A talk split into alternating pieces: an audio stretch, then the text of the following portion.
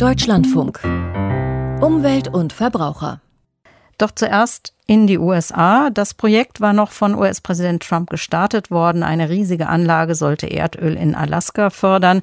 Trumps Nachfolger Joe Biden hatte das Projekt sogar noch gegen viel Kritik verteidigt. Doch jetzt stoppte eine US-Richterin das Vorhaben. Katharina Wilhelm eine Bundesrichterin in Alaska hat die Baugenehmigung für ein großes Ölbohrprojekt im Norden des US-Bundesstaates gestoppt. Das milliardenschwere Vorhaben des Ölgiganten ConocoPhillips namens Willow sollte in den nächsten 30 Jahren mehr als 100.000 Barrel Öl am Tag fördern. Umweltgruppen hatten dagegen geklagt. Sie befürchten schädliche Auswirkungen auf die Tierwelt, vor allem auf Eisbären, Karibu und viele Fischarten vor Ort. Und sie wiesen zudem auf die Probleme durch die Verbrennung des Öls hin, denn diese würde die globale Erderwärmung fördern.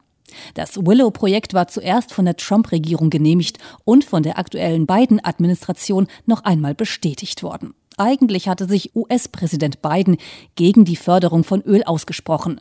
Die Ölförderung vor Ort gilt aber als lukrativ und wird von einigen einheimischen Gruppen, Gewerkschaften und wichtigen Beamtinnen und Beamten in Alaska unterstützt. Die Richterin, die das Vorhaben nun gestoppt hat, begründete ihre Entscheidung vor allem damit, dass die Trump-Regierung bei der Genehmigung des Projekts den Einfluss der Treibhausgase willkürlich und launisch berücksichtigt habe. Umweltgruppen sahen in der Entscheidung vor Mittwoch eine Bestätigung ihrer Kritik an der beiden Regierung. Aus dem US-Innenministerium, das unter anderem dafür zuständig ist, gab es zunächst keine Stellungnahme. Katharina Wilhelm berichtete.